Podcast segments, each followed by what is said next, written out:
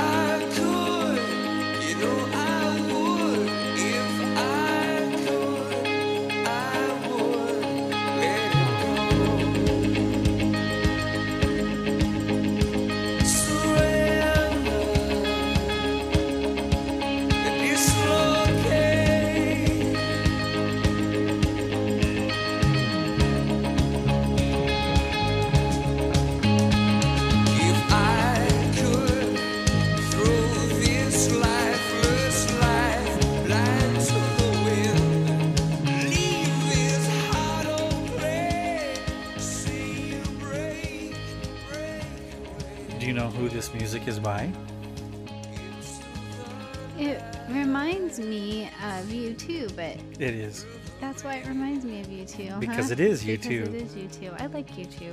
Yeah. I we Rattle and Hum was on the TV today. The movie that they did. I don't think I've seen that. It's really different. It's it's really well, you know, I'm a sucker for musical movies. Okay. It's like I liked Michael Jackson This Is It, even though people were like, "What?" Yeah, I had a hard time understanding why, but I understand uh, that he was very creative and you're very creative. So And so watching U2 Rattle and Hum the movie, even though there's some cuss words in it, did you tape it? part of it, I think. Oh, okay. Anyway, they it was cen- I mean it was censored. It, it was you mm-hmm. could watch it and you wouldn't be upset. It doesn't bother me too much if they cuss, but it bothers you more than it does me. There are certain words that I just don't really like hearing. well, anyway, it was very. It's they're just amazing as far as a concert band is concerned. So it Mm-hmm. was cool to hear them. Uh, a bunch of different live concert settings, and anyway, enough They've, they've enough already, of that. They've always striked me as a very. uh, They have very passionate music, Yes, and I'm not talking about passionate like in smooch, smooch, kiss, kiss kind of passionate. Well, but po- I'm po- talking about from the heart. And and they're political in some of their stuff, and there's just, I mean, really, if you follow the band, they're really an interesting band to follow of of you know the progression of what they've become. But anyway, Mm-hmm. long story short, I think some of their music is just amazing, and so anyway, Mm-hmm. that was them. You guessed right, very good. Thank you. Yeah, you're welcome. Mm-hmm. So we've had quite a week um, here at the Moyer household, and we have quite a bit of stuff to cover today because we are doing a podcast that is I don't know if people are going to like it or not. It'll be interesting to see because we're going to talk about organized religion, the pros and the cons to it. We've got some feedback from people. Really great comments because Mm-hmm. you know I I can understand both ways, and we're going to talk about about both sides of it because there are some parts um, of organized faith that are very appealing to us, and there are some parts that aren't so. And I think a lot of people feel the same way. So Well, and I think I think too, if you've listened to our podcast at any amount of times, you're going to hear us talk a lot about how um, the organized part of religion isn't your relationship with God. Mm-hmm. Um, that that any time that you go to an organization, it can enhance your relationship with God, but it is not your relationship with God. Mm-hmm. It was never meant to be. The whole reason in our in our view, the whole reason mm-hmm. that Jesus came was to give us access back to God. Mm-hmm. That was the whole reason he died on the cross. And now we're getting a phone call. Hold on, we'll be right back. 11 teams of two in an exciting race around the world to win $1 million on The Amazing Race. I'm Joyce. And I'm Al. On our new show, the Fast Forward podcast, we'll recap each weekly episode of The Amazing Race, give you a rundown on each team, and tell you our predictions on who we think will cross the mat in first place each week and ultimately win the $1 million prize. We'll also share listener predictions and other interesting information we pick up along the season. So, when Rick and Amy have helped guide you along your spiritual path on their amazing show, Take Him With You, check out the Fast Forward podcast in iTunes. And we'll see you At the Fast Forward.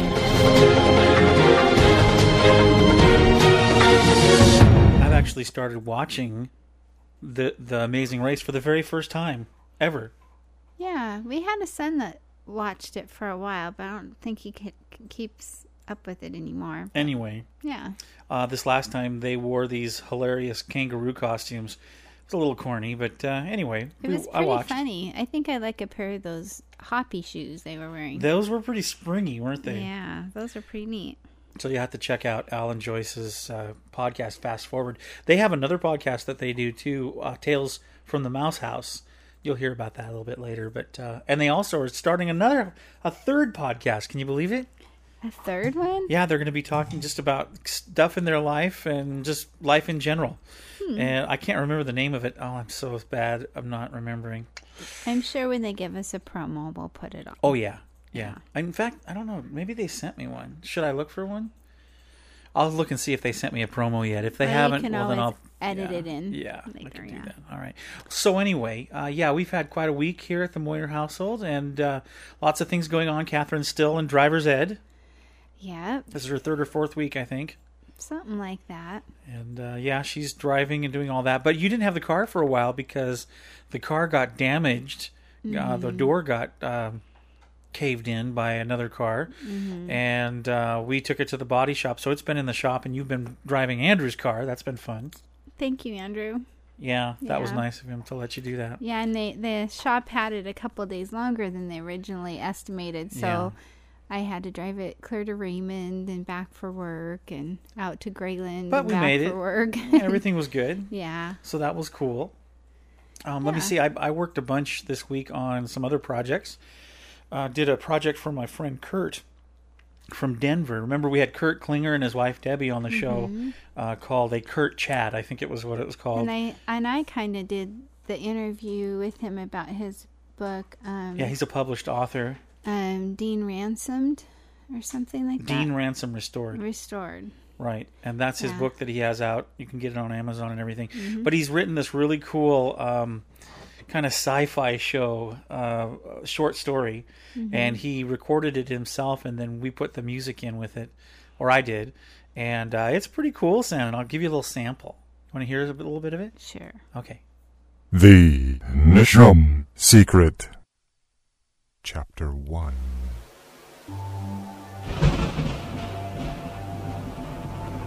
Come on, guys. I'm sure I saw a cave just past that boulder up ahead. We can hopefully get out of this rain shower. 18 year old John Card labored for breath as he spoke. He was the leader of a trio of teenage city slicker wannabe hikers as they trekked across the rugged face of a southern Colorado mountain. Hiking above 10,000 feet in altitude, they were all breathing hard. David Hoffman combed his soaking wet, dark brown hair back with his fingers. If you call this a shower, I'd hate to see what you call a rainstorm. So I'm not going to play anymore because it's going to be a surprise. I'm not exactly sure how he's going to distribute this, but it's a cool story. So I wrote all this different music for it, and I won't tell the story either. But let's just say that they run into some interesting people, and People uh, is a vague description. yeah. And so here's some of the music for that.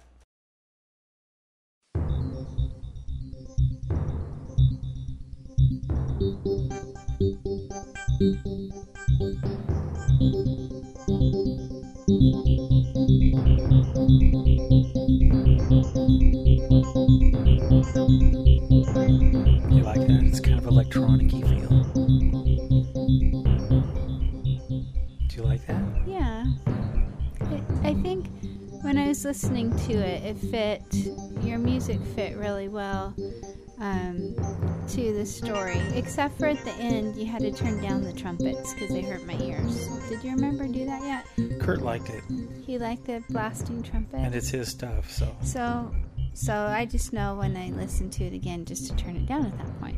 I guess if that's what you want to do. But this is very Tronish sounding and very stereo. I use timpani drums in this really cool setting on my synthesizer, and and there you go. That's that, so I worked on that project, and I also worked really hard on a project for uh, the Treks in Sci-Fi podcast. Because this weekend Rico is covering the the episode uh, "All Good Things," which was the last episode of the Next Generation Star Trek series and so I actually uh, did a song um, for that. It's kind of a tribute to just the next generation Star Trek program, and I thought it would be fun to play it. What do you think? Sure. It's called "Make It So," you know, like the captain would say, Yeah. Jean-Luc. Who's your favorite character in Next Generation? Oh, and Next Generation. Uh huh. Um, the one that Whoopi Goldberg played. Guinan. I didn't Yeah. put her in that. Oh man, figures. No, I think you did in the one of the courses, didn't you? At No. The, at the end, I thought you did. No, no. Sorry, you didn't put my favorite, but Sorry. I kind of like Worf too. You do. Nice house, good tea. Good tea. Yeah. Okay, here it is. It's called Make It So. Mm-hmm. And we'll be back after this. Space, the final frontier. To boldly go where no one has gone before.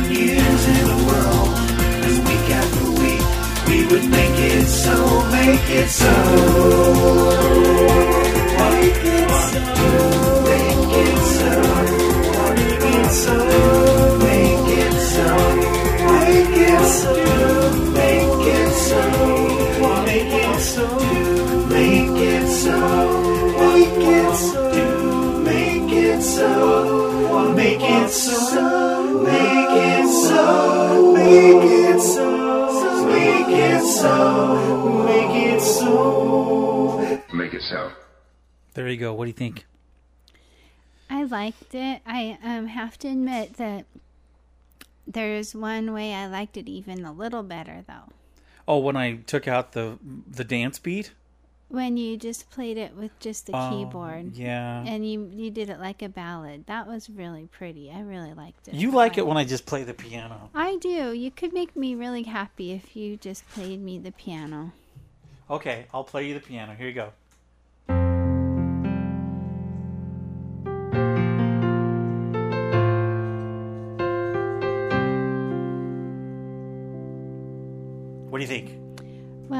You got me to marry you because you played the piano to me a lot. They say that all good things must come to an end. But when it was over, I lost my best friend. A comfort to me. Uh, after something seven years. I don't remember how it goes. Um, uh, Cause week after week, we would make it so. Make it so.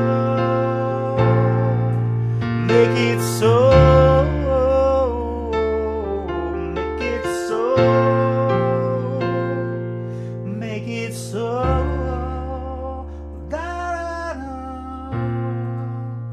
What do you think? I like it like that. Yeah, well, it's too sad that way, so I, I made like it like the other way. I like it kind of sweet, not sad. yeah.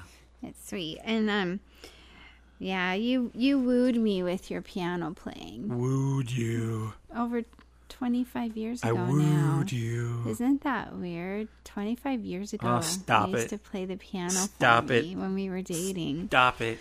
and you made me swoon. I don't do that anymore, do I? What's up with Well, that? you just don't play the piano for, for me very much anymore. Oh, but I liked it when you just did.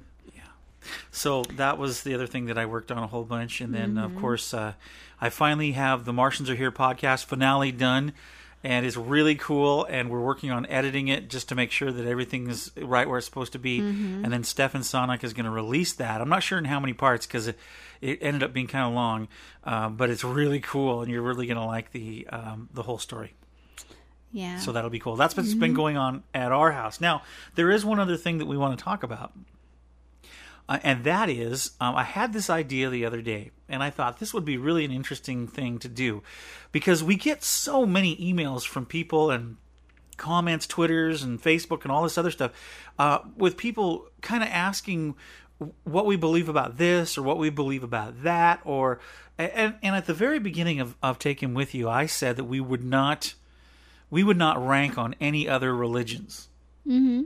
I didn't want to, I didn't want this podcast to be one where people would would uh, get all debates and be all upset and everything. And even on my comments on Facebook, I, I try to make it civil. So if somebody puts something on there that I don't think is appropriate, I'll say something because I want I want this to be a place where we exchange ideas. Keep it friendly. Well, yeah, and we, and I think one of the reasons that um, people don't know what we as believers believe and understand and and and do, uh, one of the reasons they don't know what we believe is because there's this huge animosity and debate, and people just close down before they ever even listen to each other's ideas. And I think it's on both sides of the fence. I think on the sides of believers sometimes they're just mean and nasty and and don't listen. And then on the other side of things are the people that um, um, that don't don't have that same belief, and so they're antagonistic against the people that do, and and then and then just all the dialogue ends. And I don't think that's very good for anybody. So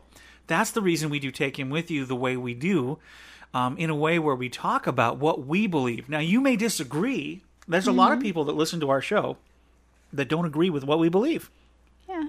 and that's okay. Um, I mean, we would we would hope that you would would at least listen and, and Maybe take to think heart. about it. Yeah, that's I mean that's our goal is to to inform people about what we believe about God, who Jesus is, those those kind of things. But we don't try to do it in a, in a way that would be I don't know how to describe it because some people would say, well, you water it down, but we don't. Uh, I mean, we say what we say, and we believe that. But it's okay if you want to believe something different. I mean, we would hope that you would, would listen to what we have to say, but it's okay. We're not going to judge you and, and call you this or that or be mean to you because you don't believe the same as we do. So I had this idea. What would it be like if we took some of the basics of the Christian faith or what we believe as believers and talked about um, what they are and what they mean because I think a lot of times again there's stereotypes so people don't really know what the basics of Christianity are all about. And so here's some of the subjects I thought we could do called a little spiritual boot camp. Okay. And you know, boot camp in the United States is where the, you send your, uh, you know, you send the person to a, a, a military school to learn, um, you know, how to follow orders and and uh, do what you're supposed to do as a soldier. And get in shape. And it's a very Yeah. intense, like I don't know, eight weeks or something like that, six or eight weeks. Mm-hmm. So we thought we would do a spiritual boot camp. You don't have to do push-ups. You won't have a drill sergeant. But Amy and I want to talk about different things that are the basics of our faith. And and then you may be able to wrap your head around why some people that are Christians or call themselves believers believe what they do. You can actually we'll show you what it is in the Bible and we'll talk about what we believe about it. And I thought that would be really cool. So we're going to cover um, the whole idea of creation, you know, versus evolution. That'll be interesting.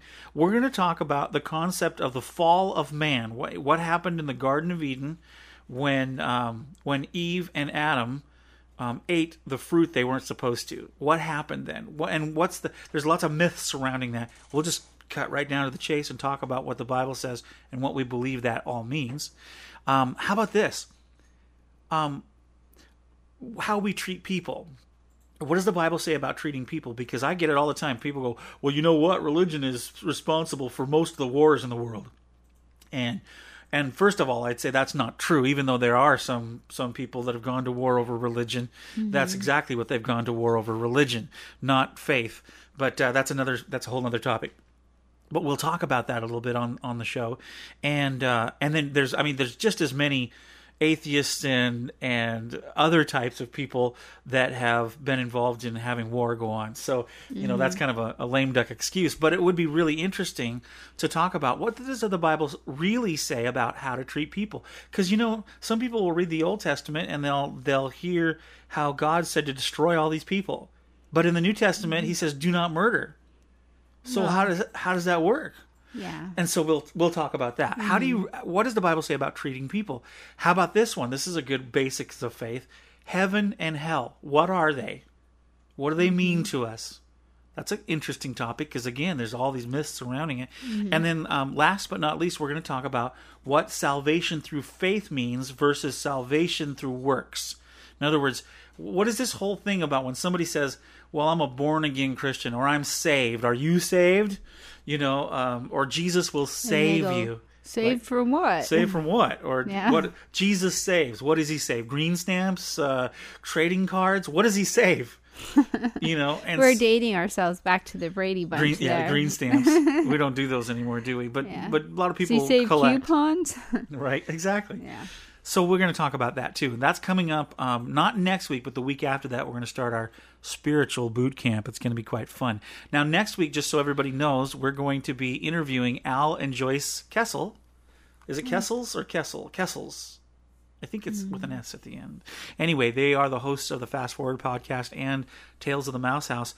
And we're going to be covering the topic of that's what friends are for. We're going to talk about friendship, what the Bible says about it, and then we're going to talk to them a little bit about their relationship with God and uh, how they serve God. It's going to be very cool. Mm-hmm. So that'll be fun. Okay, so that's all the things coming up. Uh, we're gonna have a great time uh, working on a, an Easter special. We'll see if that comes to uh, to happen or not. So it should be fun. So why don't we get into our topic for the week? Uh, we are going to be talking today about the pros and cons of organized religion.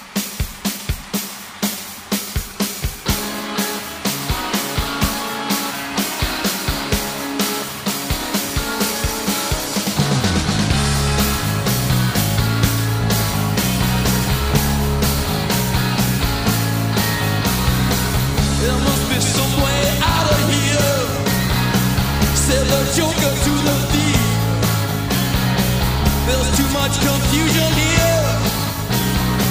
I can't get no relief. Okay, well, I had to play a little bit more U2 just because I was on a U2 kick. Uh, you kind of go through phases with music, huh? I do. Yeah. And it really varies from day to day. Some days I'm into the heavy stuff, some days I'm into the pretty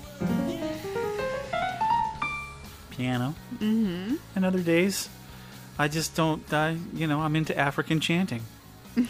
Well, yeah, I think uh, is the African chanting. Wait a minute, not African. Audio, I'm sorry, I'm sorry. It was Uh, um, Aboriginal. Aboriginal chanting. Gee whiz, get my, get my, my. your uh, continent right. Yeah, gee whiz. But yeah, you haven't done any podcasts from Africa, but you're doing a podcast from um, Australia, so that's where Well, the technically they're in Canada right now on the podcast, but that's beside the point.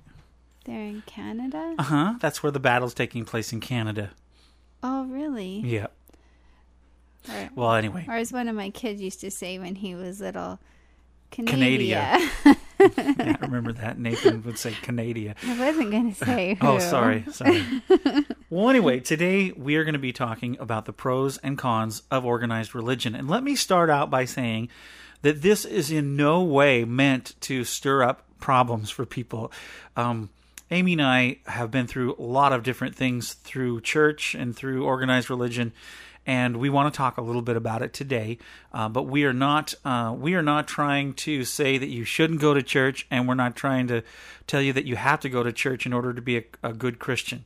What we want to talk about is organized religions, the pros and the cons. So we are going to try to be as fair and balanced as we possibly can, where our intention is not to uh, to convince you of this or that, other than the fact that we do want to say uh, right up front that uh, whatever religion you're involved in, if it's organized or not, um, that is not, in our opinion, your relationship with God. That is just something that you do to enhance it. Um, but uh, everybody, uh, the Bible says that every man and woman is given a measure of faith. And we do have the ability to believe in God or not. And uh, that's up to us to We're make that believe, decision. We're going to believe in something. Yeah, well, well, yeah. Yeah. I mean, people believe in something and they and they live that way. Mm-hmm. What you believe, you live. That's what you do. And uh, we just want to make sure right up front to, for everybody to know, where if you're listening to this podcast and you go to ch- an organized church, um, then please don't freak out because we're gonna be we're gonna be fair. And if you listen to this podcast and you don't go to church and you never will walk into a church, then don't freak out because we're not going to try to convince you to go to church. So I think Everybody I think, relax. um, there, there's a scripture that comes to my mind here as we're talking about this. It says, "Seek, seek first the kingdom of God Okay, what does that mean to you? and His righteousness, and all these things shall be added to you." And okay, now what put that, in means, layman's terms. But to me, that means that no matter what you do, whether you are part of an organized church or or not, that you're you're seeking God before anything else. And his kingdom. And, And kingdom his- is just a, we don't use that word here in the United States a whole lot, but people do in other places. Yeah. Uh, but kingdom simply means the realm or the sphere of influence. Mm-hmm. So when the Bible Where says a king, what a king reigns right over. that it's his his subjects and his territory Mm-hmm. and so when it says seek first the kingdom of god and his righteousness then Mm-hmm. all these things will be added to you it's saying seek first the kingdom of god the realm look for the place where god is in charge Mm-hmm. and seek that that's where you want to be and that's basically talking about us as human beings submitting ourselves to god and saying you know what i believe in you Mm-hmm. and i need you i need guidance in my life from you I need you to be my boss or my king. and then righteousness isn't what a lot of people think righteousness to some people they think that that is doing good things and doing good You have to works be and, perfect. and jumping through the hoops so you can get here get there but really Mm-hmm. if you look at what biblically righteous means it means right standing with god Mm-hmm.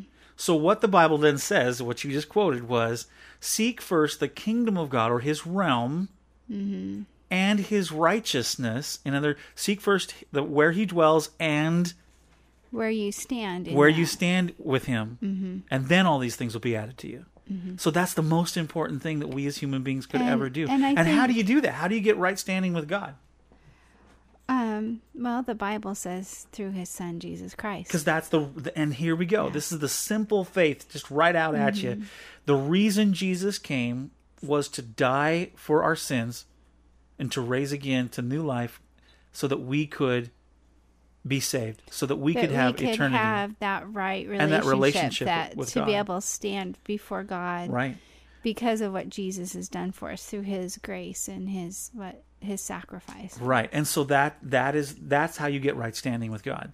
It's not if you help enough uh, you know old ladies across the street or mow a bunch of elderly people's lawns or or uh, Not you know, that those are bad things. Oh, those are good It- things. It just those aren't things that will get you to go to no- heaven or nothing will get you into heaven except faith in what Christ did. Mm-hmm. That's the only thing. It's His sacrifice that really is all about. So you know, without trying to get too heavy into religious terms here, this is. I mean, we are going to be talking about that type of thing today on the pros Mm-hmm. and cons. So um, let's. So you know where the platform is here now. So let's talk about it because I think it's a very interesting subject. Um, Amy and I, and I'm not sure everybody that listens to us knows this. Uh, we have been pastors for years and years and years. Yeah, two more years than we'd like to admit, probably. Well, I mean, even before I had a relationship with God, I was actually pastoring kids at a youth group at uh, a denominational church here in the area, and uh, I actually took my kids to a, a rock concert, a Christian rock concert, and gave my heart to God at that point, along with a bunch of the kids from from the youth group, and that was 26 years ago. 27 Around years ago, 26, 27. Yeah, and so from that point on, um, we we both when we met, we were we ministered together. Even then, when we got married, one of the reasons we got married is because we said we could do this. We could serve God better together than yeah, apart. and that we that's what we told your dad, and he said, "Okay, I think that's great." And so we got married, mm-hmm. and we uh, started off even a very early, um, leading youth groups and pastoring kids, and then we you know we we've done all sorts of different ministries. We've done homeless ministry we've done at the union gospel mission. We've put on rock concerts. We've we've loved on street kids. You've we done prison ministry. we prison ministry um, and then and then i got an opportunity to work at a church full time as as the youth pastor. And i went You there forgot Christian radio for. well yeah, oh yeah i did christian radio for, 10, years, yeah Yeah. but anyway, um, long story short, uh, I'm talking about our pastoring, and Mm-hmm. and we we actually went to a church, and we were hired. Well, I was hired to be on staff, and then of course you helped me all the time, so you might as well Yeah. have said that you were too. Uh, but we pastored for, gosh, that church we were at for almost 12 years, Mm-hmm. but we pastored for what 10, I think, 10 or 11. Um, We were only there like seven months when we came on staff, somewhere around there. Yeah. But anyway, um, and and we have been around the block a few times when it comes to uh, being involved in organized religion. Uh, we've seen it all the way. We've seen all the way from very authentic, genuine, God-loving people that are just tremendous, all the way to sociopathic hucksters that are out to make money and have power over people, over naive people. We've seen. We've seen the whole gamut Yeah. in the same place. yeah. And, and we've been behind the scenes. I've I've been behind the scenes at mega churches that have six seven thousand people in them, and and actually sat inside meetings where I got to hear the bigwigs talk about the people in the congregation, and and I've watched things. And let's shut down the homeless ministry because it's not bringing in money or something. well, you know, I, I've crazy seen like I've that. seen that. I've actually I remember being in one um, in in one meeting that I just couldn't believe what was going on. And you know, Amy, you know me for a lot of years, and I just get upset over those kind of things. If I see something I, I don't like, I mean, everybody's a hypocrite. I'm a hypocrite. You're a hypocrite. We all have things in our lives that we're our lives that we're a hypocrite about. But when you're involved in a church and you're behind the scenes in a church, that should be the most genuine, authentic place ever. Mm-hmm. And unfortunately, one of the things that I saw as a minister, as a pastor, I saw some major abuses behind the scenes. Now, I saw some really good stuff too. Mm-hmm. But unfortunately, I saw some very bad stuff. And um, as a result of that, it made me look a little harder at what this whole idea of organized church is all about because it uh, it has its drawbacks. There are some really good things about it, And you and I have experienced those and, and had great things happen as a result. And there are some very bad, and I would even venture to say evil things about it. Mm-hmm. And uh, we're going to share a few of our experiences, and then we're we're going to um, talk about what you think about. We have a lot of comments. We've like 38 comments or something Yeah. on Facebook. Alone, so we have we're not going to get to all those comments or this Mm-hmm. podcast to be forever but we are going to highlight we'll probably do like a pro and then a con and a pro and then a con do kind of like that Mm-hmm. so that we get a balanced look at it but but i think it's important to talk about it um i think one of the reasons that we don't hear a lot of people talk about um, the problems in organized religion is because they're scared that it'll bring a bad name to God. Oh, sorry, that was I was sitting on my piano. Sorry, there we go. Um, and uh, let me say this: I think God is big enough to handle criticism. And a lot of times we'll blame um, religion or we'll blame people, and we think we're blaming God, but really, it's not. Uh, the things that go on that are bad are not from God. And God is big enough. His reputation is big enough. And we'll just say right off the bat here, we're not trying to rank on church. Mm-hmm. We're, and, and God is big enough. But I think the problem is a lot of times people want to think so positive. They don't want to deal with some of the glaring issues that face us today in this world. The, the fact is, like we talked about last week, there are there's a whole generation of young people that are not going to church. Mm-hmm. And they're not going because of the very corruption that we see in it. Mm-hmm. They want something authentic. In fact, the biggest churches are ones that are kind of like shock churches.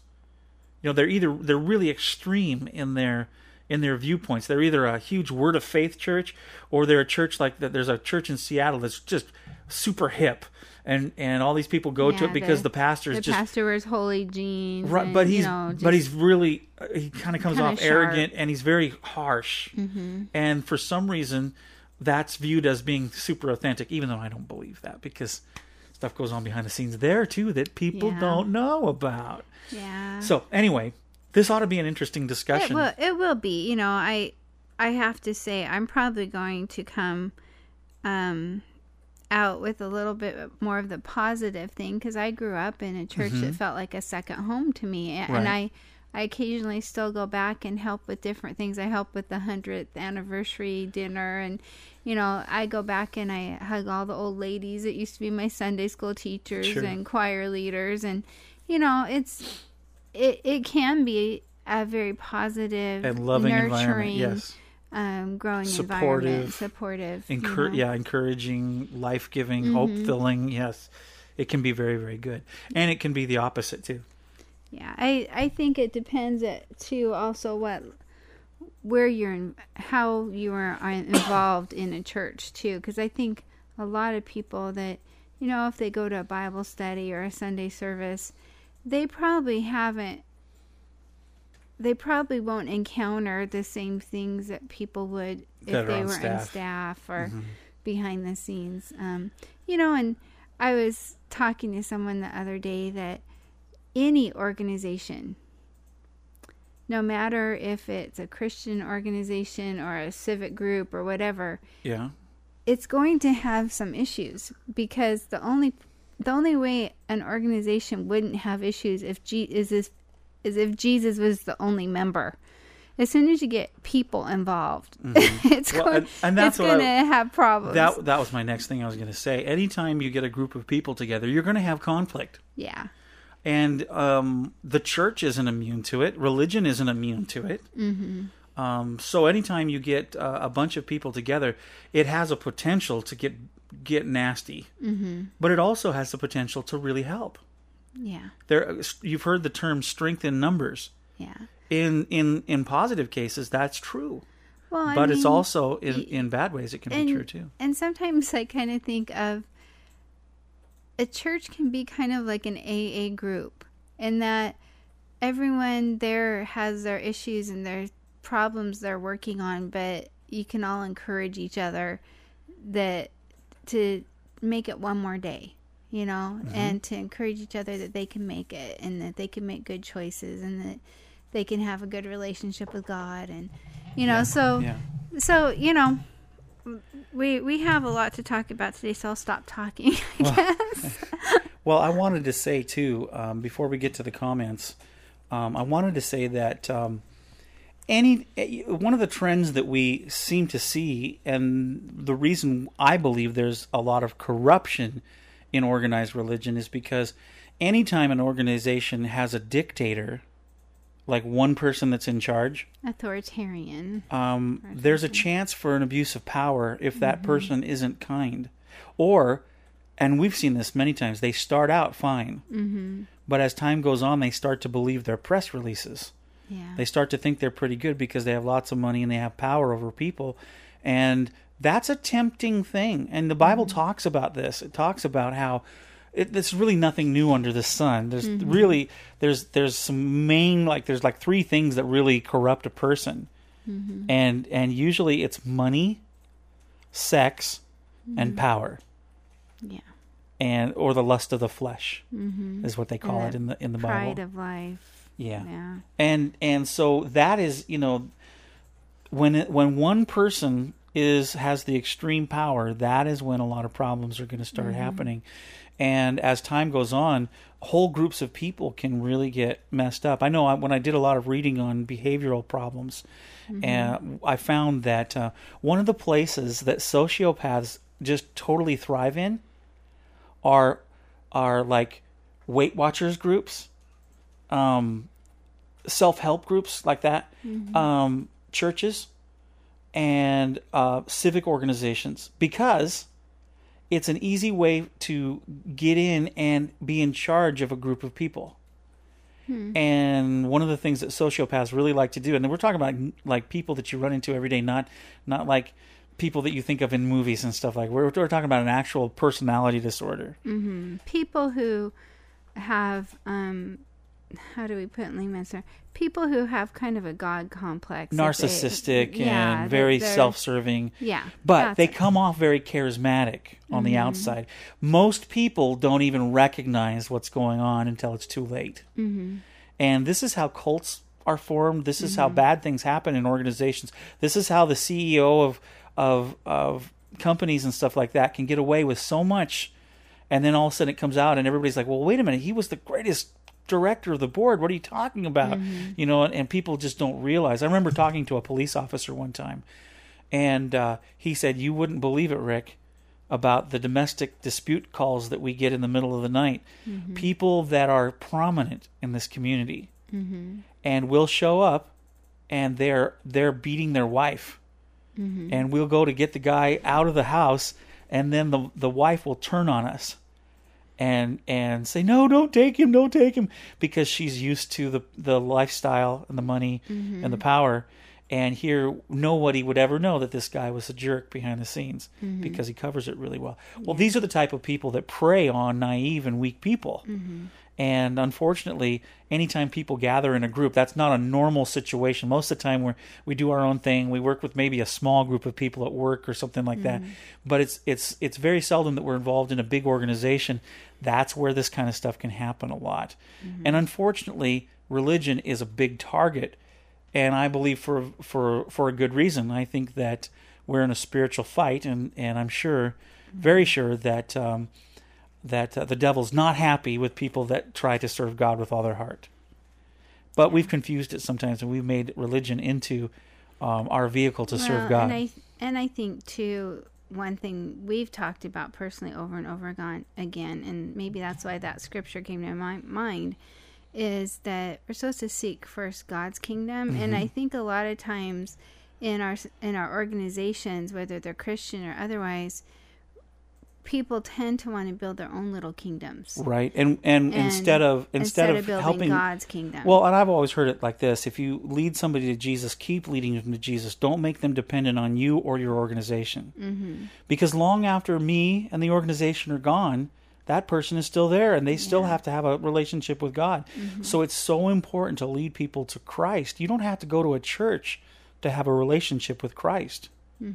You know that is Mm-hmm. Even so important, if you find a healthy church, right? they, And we'll talk about that. We're they getting could there. help you Well, in that. What what I wanted to say about that whole dictator thing uh, is the experience that we had in the church is we had a situation where um, we had a pastor that was abusing people behind the scenes, and nobody really knew about it except the staff members. And uh, and we actually dealt with it, but it kind of backfired on us um, because this guy was was uh, passionate. He he wanted um, he didn't want to leave, um, and he threw a big fit. Got lawyer and a lawyer, and it just it was a real big mess. Big mess. And then um, he finally gave up and as- Started a new church across town. yeah, started a new church across the town, which is just I can't even believe that happened. It's so wrong, but uh, that's another podcast as well. But what happened was we were left with a situation where we kind of had a knee jerk reaction of, okay, we had a dictator who was in charge of everything, and he wa- he said jump, and we said how high. To we really didn't have anybody in charge at all.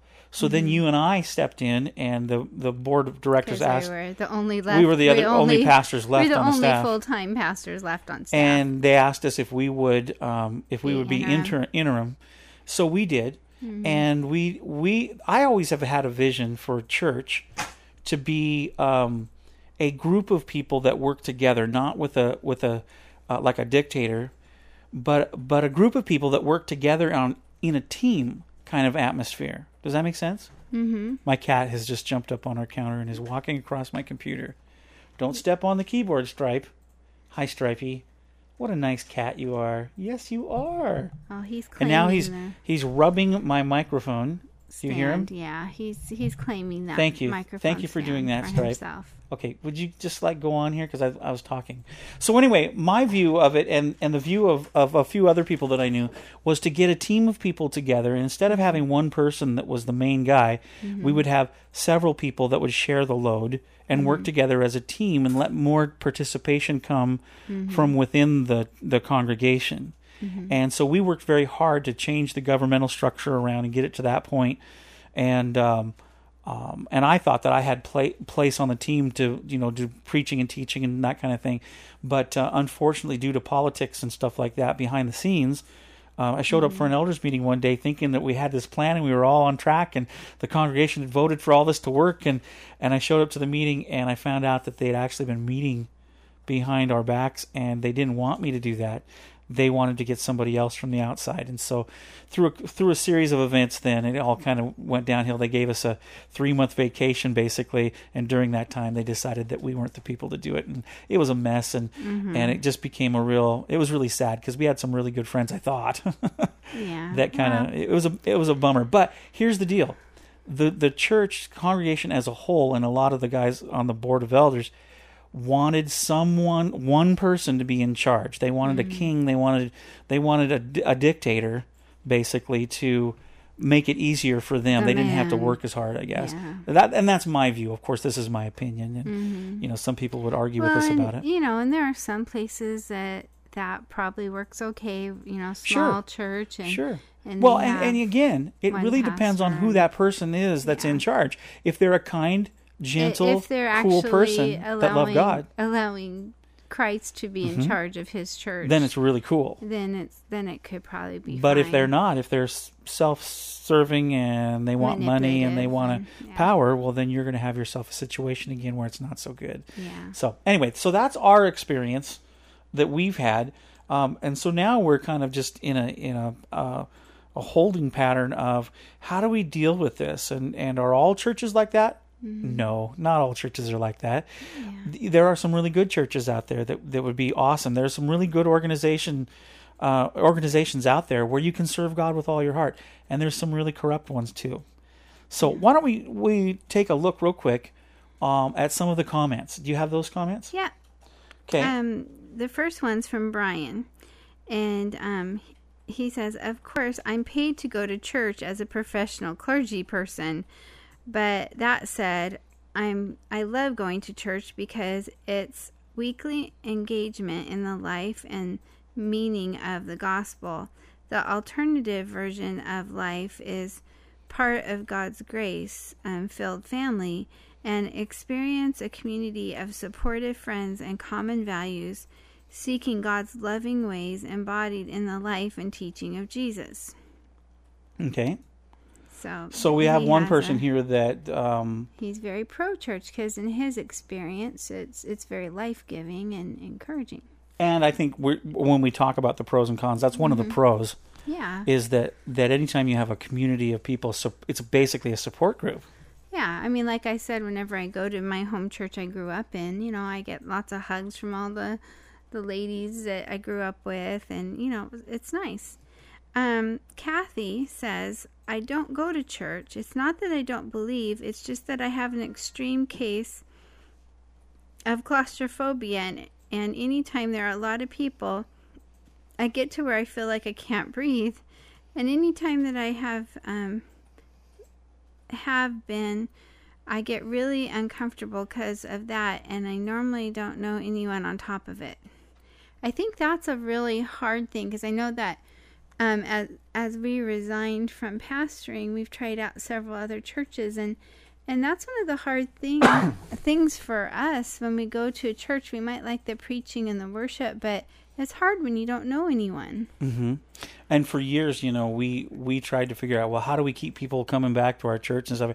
And what we found, the statistics say that a person is not going to come back to the church unless they make a personal contact, Unless they have a friend or two that go there. right? And they're not going to come back to it because of the way they feel like that. And we've we you know we didn't experience that for many years because we were pastoring the church. hmm And we Uh, were friends with the staff and a lot of right the so people. we knew everybody Yeah. but um, we had a really uh, weird situation happen on christmas eve that was really hard for for us because well harder on me than it was for you but we drove all the way up uh, out of town to go to a service and when we got there the whole church was full Mm-hmm. and there wasn't one seat left yeah. and so we looked around and then we asked, "Is there any?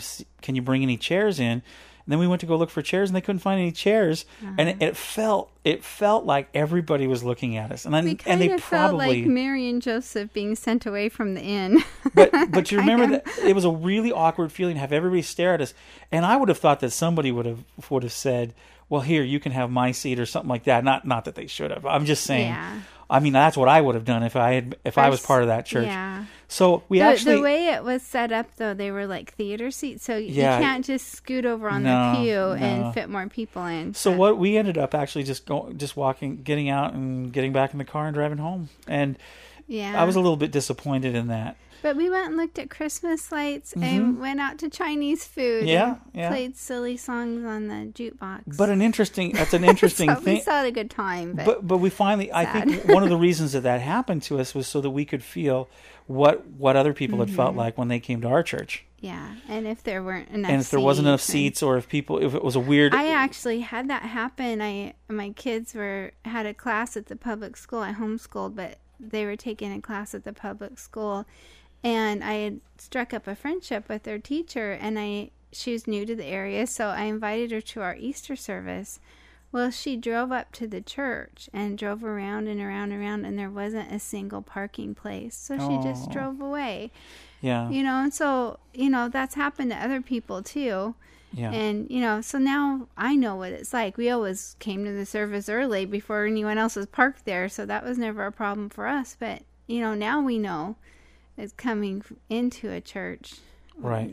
And it's, well and and that's okay so now we have we have one pro to to organized religion is that it's a support group and there can be a, a lot of life ministered to and Mm-hmm. people get and one of the cons is when you're involved in a big organization like that you can become a number and and it can be more of a packet pack them in like sardines not necessarily um a relationship type of thing. Does that make sense? Mm-hmm. Which, by the way, if if you really want to know, if you would, if you look at it biblically, they the Bible says that the early church, when the church mm-hmm. first started out, they actually met in homes. Yeah.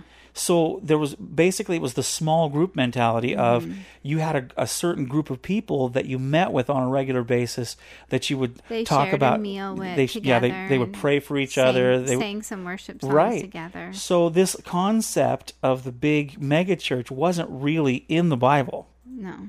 And and so even, Even, though, though, there were some times Sure. where they had large meetings, Large I mean, groups, yes. Jesus taught Sure. taught to five, ten thousand people at a Sure, time, and sure. Pentecost there's five or ten thousand people. but the but the model that we see Yeah. biblically is smaller groups that meet in homes Mm-hmm. and share the leadership.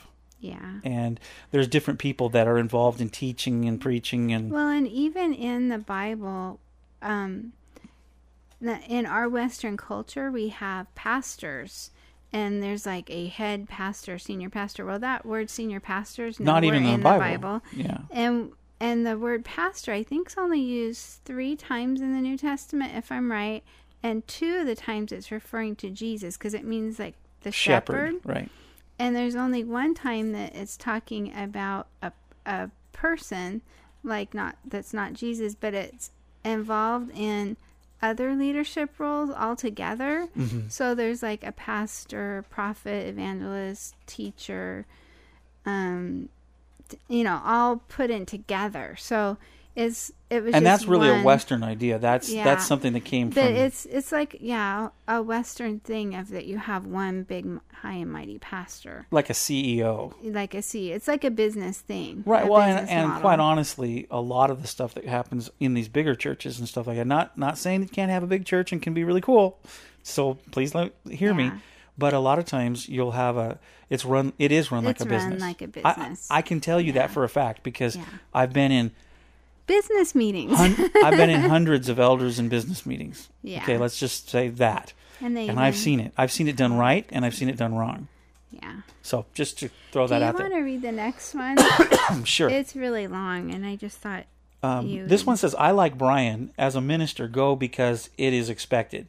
But long before I became a minister, I loved going to church for several reasons. At first, it was because the gathering of other believers reinforced my faith when my day day to day environment was less than Christian. Then it became a place to go and learn more about this faith that I was uh, professing uh, through sermons and the Bible studies. I grew into a person um, that knew God and wanted, um, and I found out what God wanted me to be. And finally, in addition to personal growth, I'm blessed with the opportunity to see young Christians grow by showing them what God has revealed to me. And I believe that is the real benefit of, of organized religion. We laugh with one another, we share one another's joys, we share in one another's sorrows, and ease uh, one another's burdens. And there are many Rotary clubs who claim the same, but more, uh, but none so well as the family of God. Okay, there we go. That's another pro for church. W- This is a really cool comment for a couple of reasons. One, it it um, it's it's progressive, mm-hmm. and I love how she says this. By the way, it was that that was Jude that said that, mm-hmm. and I love what she says there because what it does is it starts off and she went because she needed that support group. She needed mm-hmm. she wanted to know more about God yeah. when she went on a consistent basis, she learned about God. And now, I just love this. She decided, since I've learned so much, I, I would I love teaching people that come in that are brand new to the mm-hmm. faith. I love helping them out. And then she became a minister, which, you know, to me, that's a real pro. Really, that was my life story. I, I grew up in church, and at like 13, I started teaching vacation Bible school to preschoolers, and that was quite a task.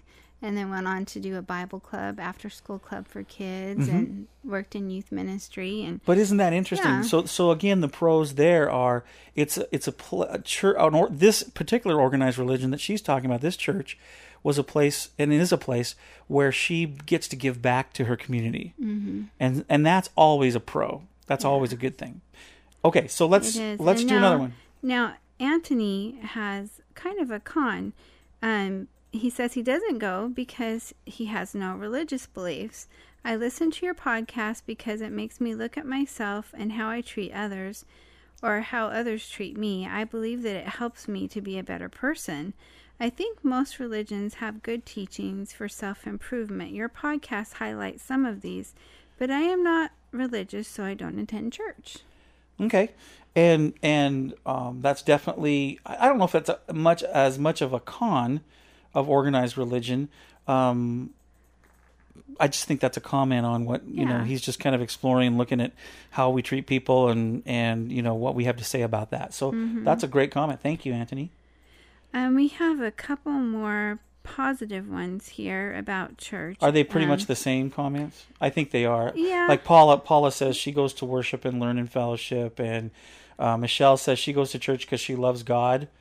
Um, Mm-hmm. Christ loved the church so much that he died for it, and I want to, you know, love what he loves, and so on and so forth. Which is is a is a great way to look at it. But I do want to point out something that I think is very important for people to know, and that is that um, um, going to church doesn't always equate loving God. Because there's a lot of reasons people go to church It could be part of it. or belong to an Yeah. organized religion. Well, there's some- a lot of reasons. Sometimes men will go to church to To scout find- out, yeah. find a nice Christian wife. They'll be faithful to him and cook meals. And, Yeah, we've we've actually we've seen that, yeah. and and we've also seen, uh, well, we've just we've just seen a lot of different reasons Yeah. that people go to church, and it's not always to love God. So Mm-hmm. so don't misinterpret what Michelle's saying, um, as well. If you love God, you have to go to church. Now, uh, well, let's define what church is real for a moment, Mm-hmm. Yeah. because I, think, that that's the other thing that's, That's, another important. thing is that someone was commenting to me the other day that this particular um, cult can said that you had to have a building. Right, you had to be in this building be- in order to. And and they couldn't have church without having a bishop there, and it had to be in the building. Right. Because I remember going to, uh, we had um, church camp, like our church just went camping over a weekend. As many people that wanted to go, and we just had a worship service at the campground, and we sang some songs and prayed, and Mm-hmm. you know, someone, the pastor was there, and he read the Bible and talked about it, and um, we had a, a worship service right at the campground. Well, there was some people from another religion there, and they said, "Well, we can't have church. We can't ha- meet. We can't do spiritual things together without the, being at the building. being at the building with a bishop." Okay, so let's let's define real quickly Yeah. here because I think it's important. If you're listening to this podcast, you need to understand that the Bible, when it refers to church, Mm-hmm. it's not referring to a A building. a building.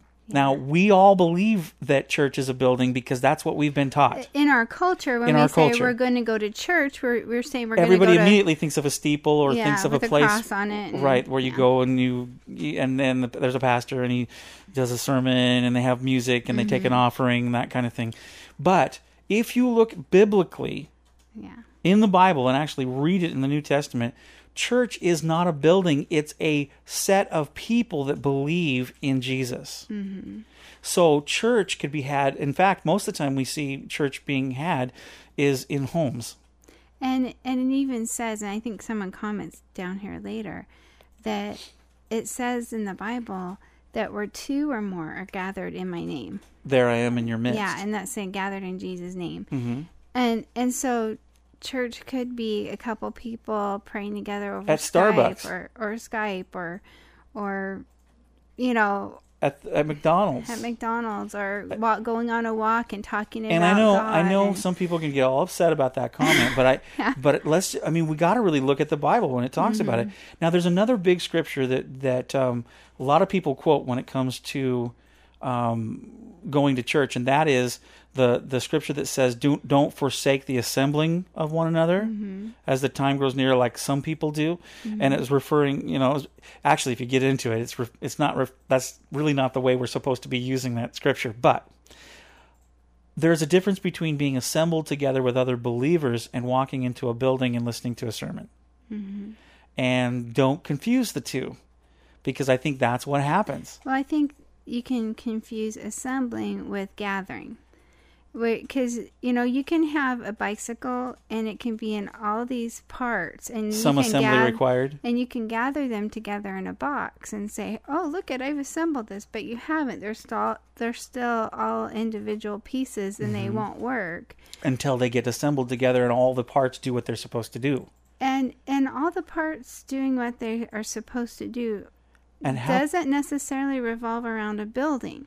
Well, and most of the time it doesn't. it could be maybe you get together and and help Well, a, a disaster I mean, think- zone think about it this way. flood victims if or I mean think think about it this way are we because of the way we believe about church are we really just bringing all the parts together into one room and then making them come back to that room every week or are we assembling these people together with their different gifts and talents to go out and help people and And and, to to help society. And yeah. So what are we doing?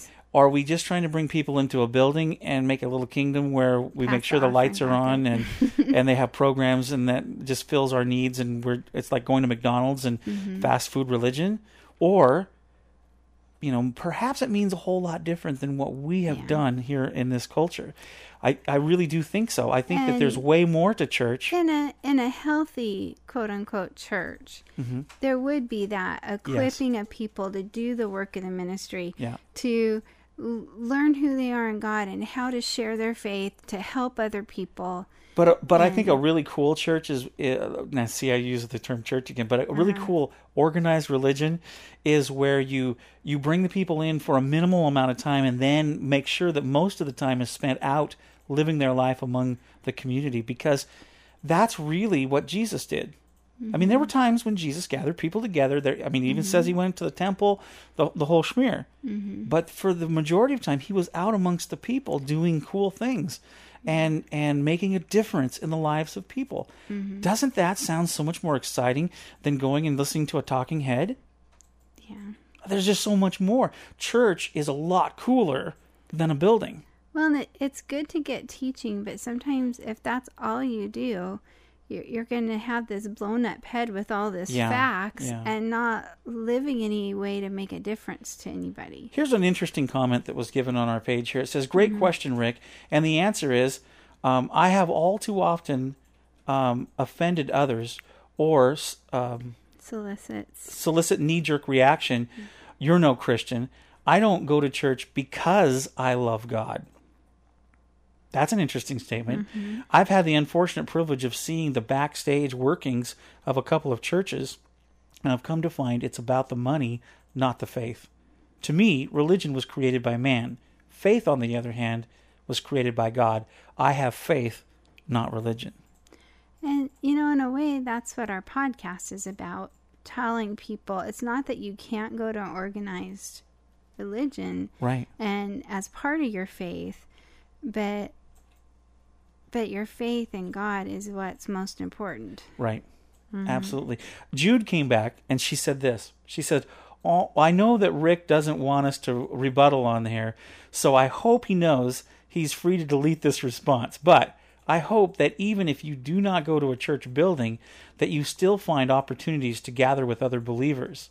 Not just because the Bible says to do it, uh, which should be reason enough, but also because it strengthens you. I can respect your feelings about about church. I've certainly attended one or two like that. I remember once in in Georgia when the pastor passed the offering plates around a second time because they had not um, they had counted it and there wasn't enough. Uh, not all organized religion is bad. Not all organized religion is good. But meeting somewhere, somehow, with other believers is good. I hope I've not offended or broken the meaning of the dialogue. I'm just I'm not judging anyone or saying what you should believe, just thinking with my fingers. And then Al came back. This, this that was a great response, Jude. That was excellent. And and Al says, Jude, nope, not offended at all. In fact, I appreciate you caring. I should have added that I do commune with other Christians often, and we do discuss our faith. In fact, that's um, one of the biggest reasons I consider Rick a true brother and and your story of the offering plates is exactly like the reason my wife and I left one of um, one of our churches. The pastor actually uh, berated the congregation for not giving enough to cover their bills. We were I've been in services like that too, where that very s same thing has happened. So I really like though what Jude said. Jude said, "You know what? I hope there there are some really good churches out there." Now the key is trying to find that. It's really hard to find it. But but I love what she said, you know, if you just have some interaction, if you have some time that you meet together or if you have somebody you can talk about your faith and and and you know, go back and forth with, that's really really important. And that's that's basically really having church Yeah. if you really want to get technical about it. Mm-hmm. So I thought that was really If you good. want to get biblical about it. Yeah, yeah. And so there's just tons more There's here a lot. um, uh, there i'm trying to, to find um, gosh there's just so many we could go on forever on this and they're all really good things why don't we just encourage people to go to our facebook page my Facebook page. It's facebook.com slash rick.moyer and search for that question on there. Uh, it was uh, big research for our next podcast, and you'll you'll find it. There's a couple of different questions about that, and we just got some really really good things on here, and I wish I could read them all, but we're running out of time already. Yeah. So here here are some of the things that I want to talk about. Here's some of the pros of organized religion. One is the support of others who believe the same as you do. And that's really nice. Um, power in numbers with resources and manpower. And hopefully it's power to do good and affect well, positive. when you have a big group of people together, I mean, we've seen this before, um, where a big group of people can pool their resources together and help a family well, and, or help a community And I know member. when we were pastoring, we took like a whole school bus load of kids down to Mexico to build homes for right. in Sunday And school we buildings. and that's a little bit harder to do if you're just- communities, just yeah. meeting with a And small that- group of people. And that was for communities that had no resources and Right. of themselves, so that was a real blessing. Here's another pro feeling of belonging to something bigger than you can accomplish on your own. Mm-hmm. All of us need to experience that somehow to be part of something Well, bigger. And if you look at it, one real positive thing that organized religion has done um, in our area and all around the world, you look at how many hospitals and colleges, yes. orphanages. There So are so many and medical. and medical.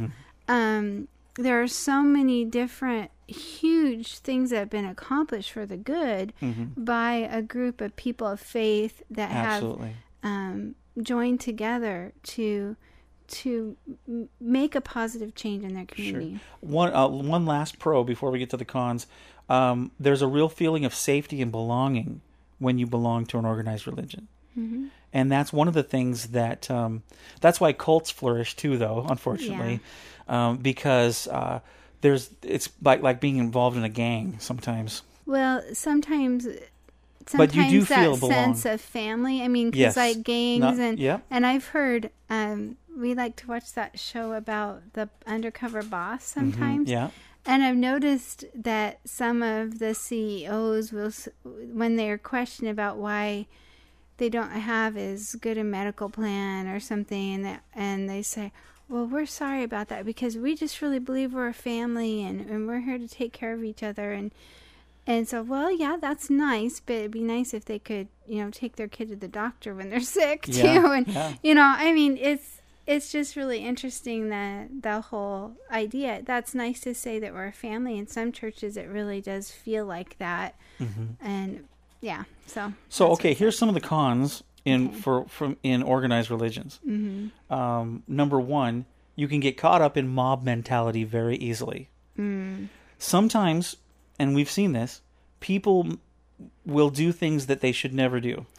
Oh, when I was having my Scrabble date this last weekend, Uh-huh. we had my mom and my old pastor's wife, of all things, getting together to play Scrabble, and they brought up that church back east that The the have the the- guys that are that the go little- picket soldiers' funerals yeah, and it's just horrible. says that God hates gay people and I and, and they're just horrible and they're mean.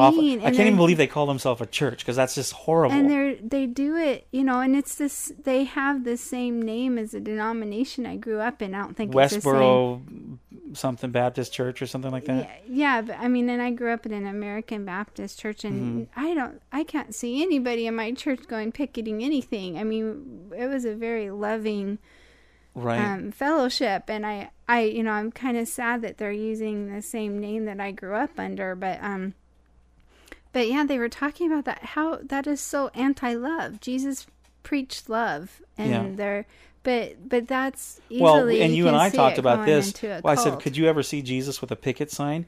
And you know what?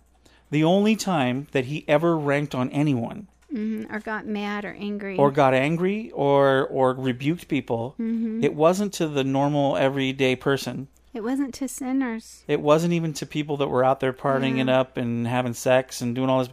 You know what he? You know what he got most upset with? Mm-hmm. Were the church people. the church people that were trying to make money off of other people Yeah, he actually turned over the tables in the temple and said, "My house will be a house of prayer, not a den of thieves." And he called the religious people um, whitewashed Washed sepulchres. In other words, whitewashed tombs that were- were look beautiful on the outside. Bit were full of dead men's bones. and rot. Yeah. Yeah. So that's stinky very so so that's definitely one of the cons is you can get caught up in mob mentality and actually do things that are way wrong because of the big excitement of the big group. And that that happens not just in churches.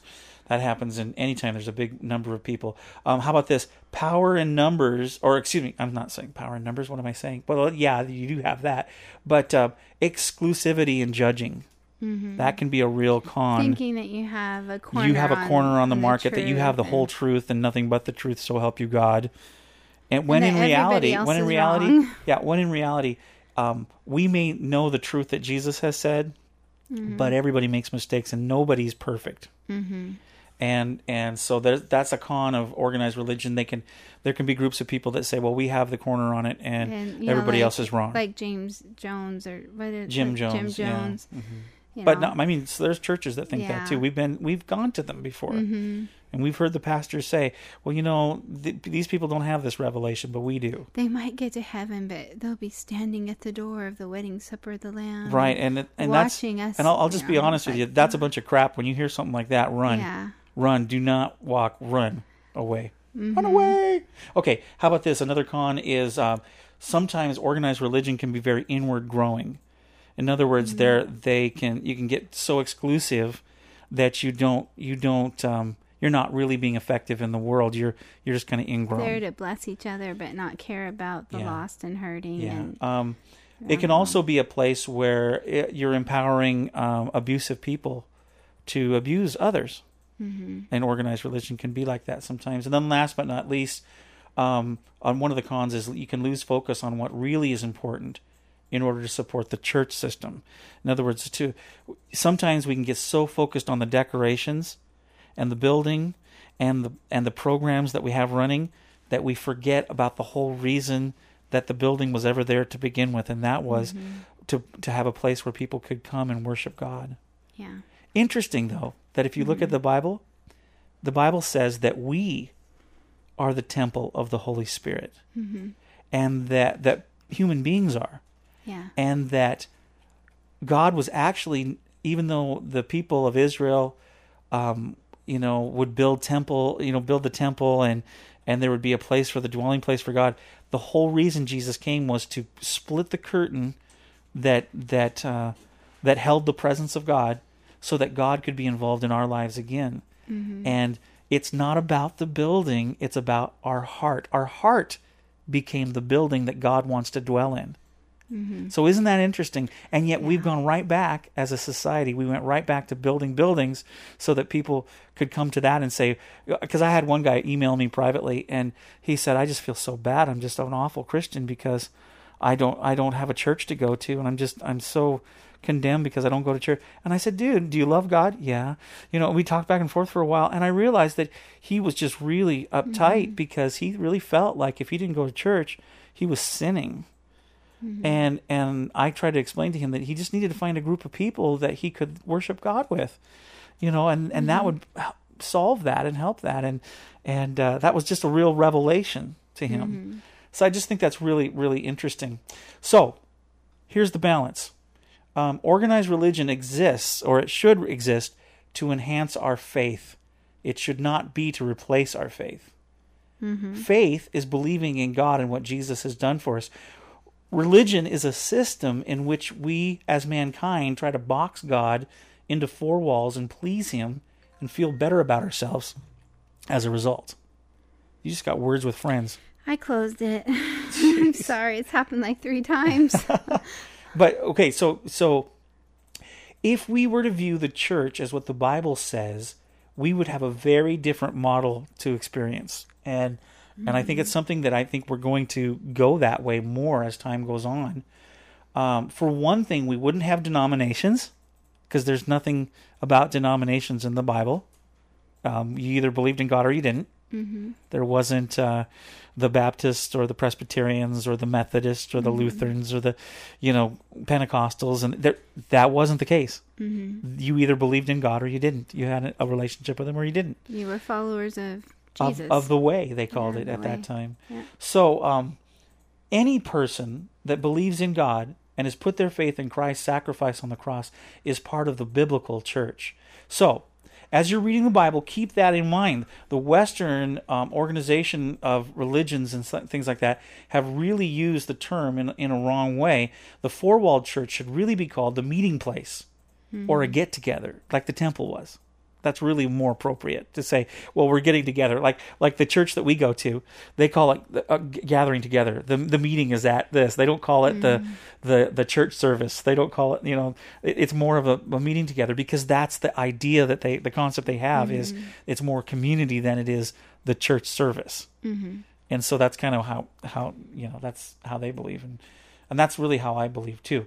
So um, I think that's just really important. Here's some signs that you might want to look for to make sure that um, how do you put it um, that that things are going well in if you go to an organized religion or even if you don't if you're involved in an organization or something like that. Here's some signs that you that we should have seen. That now that we've been on, on, on, on we're on the other side of it we should have seen these things. Keep your eyes open and your heart open and listen to god. Here are the signs we should have seen. Um, how does the person in charge treat other people? And not just from the pulpit. not just from the pulpit. In fact if you can observe them in different situations. In the community, how they treat their wife and kids Yeah. and and their brothers and sisters. yeah. Do they accept gifts accolades and people waiting on their every needs? I remember going to this meeting behind the scenes of this big church big mm-hmm. church like 3500 people and i get in and the the the guy that was in charge the senior pastor walks in and I, literally the whole staff just started waiting on him hand and foot. One of them went and got his coffee got it just the way he wanted it. Other person put his notebook on the table for him another person took his coat and and i just sat there and went dude that is not how that should go. I mean come on. It was like a mm. rock star walking in the building. Yeah. that was really sad um, how so about this? for humble leadership? can you disagree with them without getting chastised or or uh, run run out? Are you able to say no i had a pastor one time that said to me literally amy this is amazing. He said i do not want you to tell me no. Ever. ever. And i just looked at him like uh see we should all as human beings respect one another. I don't care if you're christian or not. You should respect other human beings. And if you are going to cross somebody's boundary they should mm-hmm. all you should always have the right to say no that makes me uncomfortable. I can't do that or i won't do that. And you should mm-hmm. lay off. You should not see anything else is abuse. Mm-hmm. And I mean, I understand if somebody's being lazy and they need to have their job expectation. I understand that, but you should never be you should never be involved in a in an organization that has someone that says you can't say no to me. I basically what I say goes, and you don't have any say in it. That's not a good place to be. Yeah. And you should look for those warning signs. Um, what was it? There's a couple more of them that's really important. If all the emphasis is always on money and not on worshiping God, then you should probably look at that carefully because we live in a time when people are just real greedy. Yeah. And trust me on this one. Oh, trust me on this one. I've seen what somebody can do with a big budget, and it's not very pretty. And oh, that's Stripey playing the piano for us. Do you like that? Thank you, Yeah. Stripe. That was great. Sounded like scary horror music. I know, Stripey. I know. Um, and so those are some of the things that um, that you might want to look around. And you know, do they belittle? Do the leader? Does the leadership belittle others or put them in different classifications, or how do they talk about others when they aren't there? You know, and that's one thing that the Bible was pretty clear about. And this would be something I would look for. Part of the reason why we, in the last couple of years, have attended the fellowships we have is because they're inviting to all what do you mean by fellowships? Well, like groups of believers Okay. that we've been going to, Okay. is that they have the policy that they welcome anyone. And um, the Bible was really clear that it is so wrong to have preferential treatment. It, it talked about the two men coming to a um, a gathering of believers, and one person was richly dressed, and they gave him really good treatment, and another real poor person came in in rags, and they ignored him. Yeah. And I would say if you go somewhere and and they are just really like, "Oh, hi, how are you?" to someone dressed up really nice and you know has a Mm-hmm. big business, and then they ignore the street person that comes in. That I've seen that. we've seen it, but Mm-hmm. We actually, it wasn't too long ago that we were at a church service that um, a guy came in off the streets, Mm-hmm. smelled funny and everything, and he walked right up, and you could tell he wanted to be friendly, but Mm-hmm. everybody just would turn away from him. And I went right up to him. I saw him. I said, "I'm gonna go up and talk to him." Mm-hmm. So I went, "Hey, how are you?" And he looked at me like, "What?" You know, like you're really Mm-hmm. gonna talk to me? And I said, "Sure." You know, and, and I sat there and talked with him. Now, he, it wasn't pl- the most pleasant thing in the world. He did smell pretty bad, and Mm-hmm. and he wasn't really socially that great at talking to me. But you know what? I believe this with all my heart. I believe that he is a human being and he deserved to be talked to and loved on that morning. And uh, I just think that's uh, that but that's me. That's kind of been me from the very beginning when I came to God because I realized that every person should get a chance to know him and that we should treat people with love and respect. That's why I did homeless ministry for so long mm-hmm. and and why I was involved in and and when those opportunities come up to be kind to a stranger, I, I like to do that because mm-hmm. I think it's really important that we represent God in a way that is is kind. and not just to people who can send big checks to the church. Exactly. Exactly. just kind of. So okay, so we're out of time. Yeah, that we Uh, we really didn't even really get to. There, there were so many good comments. I wish There people would go and read of. them. Please, please try to go read. It was they. Um, you posted this originally. Oh, I just was there and A while now I back. lost it. Um, yeah, it was like It doesn't matter when I posted it. you have What to your point? scroll down a little bit on Yeah. on Rick's profile page. I hope we did a mm-hmm. fair and balanced view of things because I, I, I really think our conclusion should be that um, you know organized religion can have its good points mm-hmm. and it can have its bad points, and I also think it's important to let everybody know that that church attendance does not equal your relationship with God. Church attendance should be an enhancement of your personal relationship and walk with God. Mm-hmm. And I think that's important to emphasize that. I also think it's important that that if you're listening to this podcast and you don't have a good church in your area, because there's a lot of people that don't, mm-hmm. um, don't discount everybody that goes to church. Don't discount the churches, mm-hmm. but look for a, a small group of people that believe in God. Mm-hmm. And get together with them. Talk about the Bible, what you're learning and reading, and and pray and for one another, and and uh, you know There's that- other good ways to get Christian encouragement too. There's like women's podcasts, retreats, there's- Christian concerts, Yeah. Christian radio, um, f- Christian forums um, that you can get to know people. And um, I used for a couple years straight. I listened to the Daily Audio Bible, which had they went through the whole Bible in a year. You can find that on iTunes for free. Uh huh. And they and they have their own like forum where there's like prayer and worship music going on 24 hours a day that you can click on, and there's Oh, and a if you- forum you, can ask questions and, And the talk first to other the Christians. first person that emails us, nobody email, nobody won the contest because they didn't email us. Ah. So we'll just say it right now. First person okay. to email us, Rick at takehimwithyou.com, wins the Message Bible on MP3. Yeah, and it's cool. The Message It is Bible cool. is really fun to listen to. So anyway, I hope we did a, a balanced and uh, thorough job of, of talking about the pros and cons of organized religion. And and if you if you got anything out of it at all, um, is that uh, we all live on the same planet, and and and we hope that um, well, we just hope that that you understand that a relationship with God is mo- most important than anything else. And the way that we know, that, I mean, the way that we have seen in the Bible that you can have a relationship with God is to simply ask Christ, Jesus, to come into your heart. Mm-hmm. The Bible says if you confess with your mouth that Jesus is the boss, he's the mm-hmm. man, mm-hmm. and you believe in your heart that God raised him from the dead, you will be saved. There's that word saved that we're going to be talking about in our fundamentals of what it means to be a believer uh, in boot camp. Um, so if you confess with your mouth that Jesus is boss and you believe in your heart that God raised him from the dead, that makes you right before God. And everything after that is just purely frosting and enhancement. That's when you begin a relationship with God.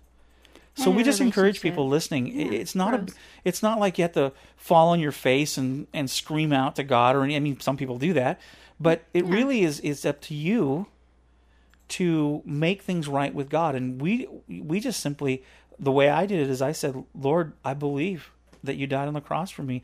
Uh, I and from this day forward, I want you to run my life. I give you permission to help me out, and uh, I believe that you that you died and, and went to hell in my place, and that you rose again. And I just I want to serve you. So if you're real, let's do this.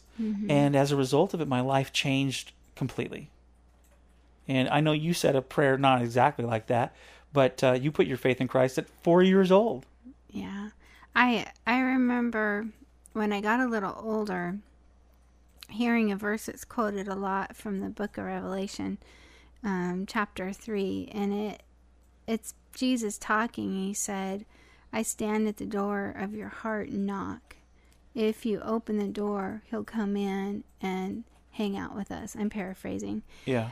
because I learned it in King James, so I'm trying to put Yeah. it in. You know, Yeah. he'll come in and and spend time with us to live Yeah. in our heart, and that was a verse when I was about nine, I think, eight or nine, that I just really clung on to because. You know, when I was a kid, like I pray every night, Jesus, please forgive me of my sins and come Right. into my heart, Right, and you know, right. because that's the way I was raised, and and um, but but when I finally heard that verse, it just really made sense to me, and you know, that really helped. Very cool. Yeah. Well, why don't we do this right now? I've got a song that I want to do, um, but let's pray, Okay. and then I'll put the song on, and it'll just close out the podcast. All right. Okay? Lord, we really just want to know you first, before anything, before we go to church, before we don't go to church, whatever. Lord, we want to know you. So, right now, God, I'm just praying for every single person that's listening to this podcast that you would just touch their heart and open them up to everything that you've created them for. I pray, Lord, that people wouldn't be condemned because they don't go to church, and I pray that they wouldn't be all high and mighty because they do. I just pray, God, that we would know you, and as a result of that, our behavior would follow suit. So I just, I just thank you, God, that you care about us and you love us, and I just, I'm praying that uh, every person within the sound of my voice would know you beyond the shadow of a doubt. Thank you, Lord, for everything that you've done for us. We thank you and we worship you in Jesus' name. Amen. Amen. Okay. All right. So, what's your song? Ah, I love this song. This is such a great song. It's called Beautiful Day. It's a U2 song, Again, you too. I like. but it's not song. U2 that's playing it. Oh, really? Yeah, this is uh, a band called. Uh, what's the band, Andrew? Do you remember? The one that this beautiful day. Yeah, well, I, uh, Sanctus Real is the name of them. Sanctus Real. You can find them on iTunes, and this is uh, their cover of "It's a Beautiful Day." Uh, you've been listening to the Take Him With You podcast. Copyright 2011, all rights reserved. It's a Moyer Multimedia LLC production. Thanks, everybody. Next week, we interview Al and Joyce. It's going to be fun, called That's What Friends Are For. Enjoy the song, and we will see you next week. Give us an email, would you? It's rick at takehimwithyou.com or amy at takehimwithyou.com. Is, yeah, it's Amy, isn't it? Amy at takehim. Yeah, it is. Yeah. um, you can, of course, visit us on That's. Facebook. Uh, just go to takehimwithyou.com. Hey, if you want to throw in a donation this uh, this week, it would be really appreciated. Uh, we've got some financial situations going on, and we could really use the help. So if you get a chance to do that, do that. God bless. Have a great day. See you next week. Yeah. I'm not sure what I'm supposed to say, but have a have a great week, everybody.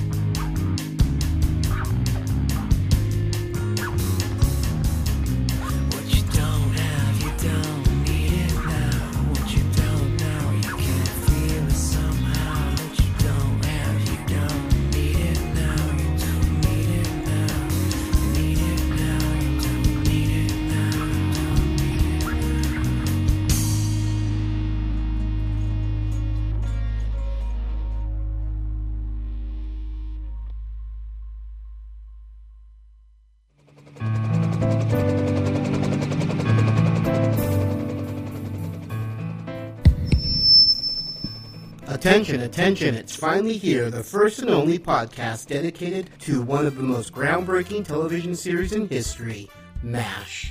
Join the hosts of MASH 4077 podcast, Kenny, Meds, and Al, as they discuss their thoughts episode by episode. They will also share with you some little known behind the scenes information, trivia, and so much more. Find them on iTunes by searching MASH 4077 podcast or online at www.mash4077.podbean.com. The Treks in Sci Fi Podcast. Stand by to receive our transmission. Sci fi entertainment news and commentary. I am Locutus of Borg. Star Trek episode analysis. Captain of the USS Enterprise.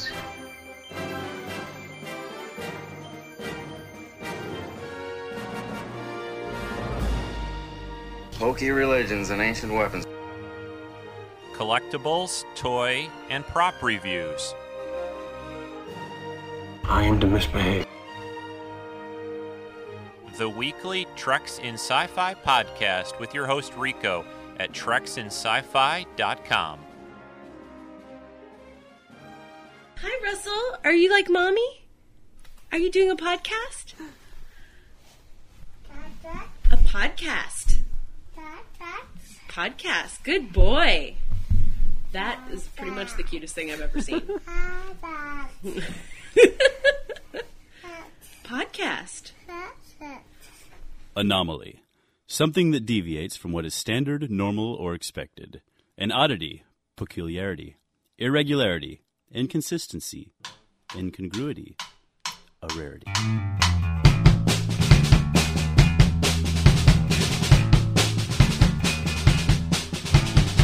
I'm Jen. And I'm Angela. And we're the socially functional co hosts of Anomaly, the podcast with a unique perspective, a female perspective on all things geek. Star Trek, Star Wars, Lord of the Rings, Buffy, Firefly, gaming, books, costuming, and general geek topics. The sometimes monthly, but always entertaining. Anomaly Podcast. AnomalyPodcast.com.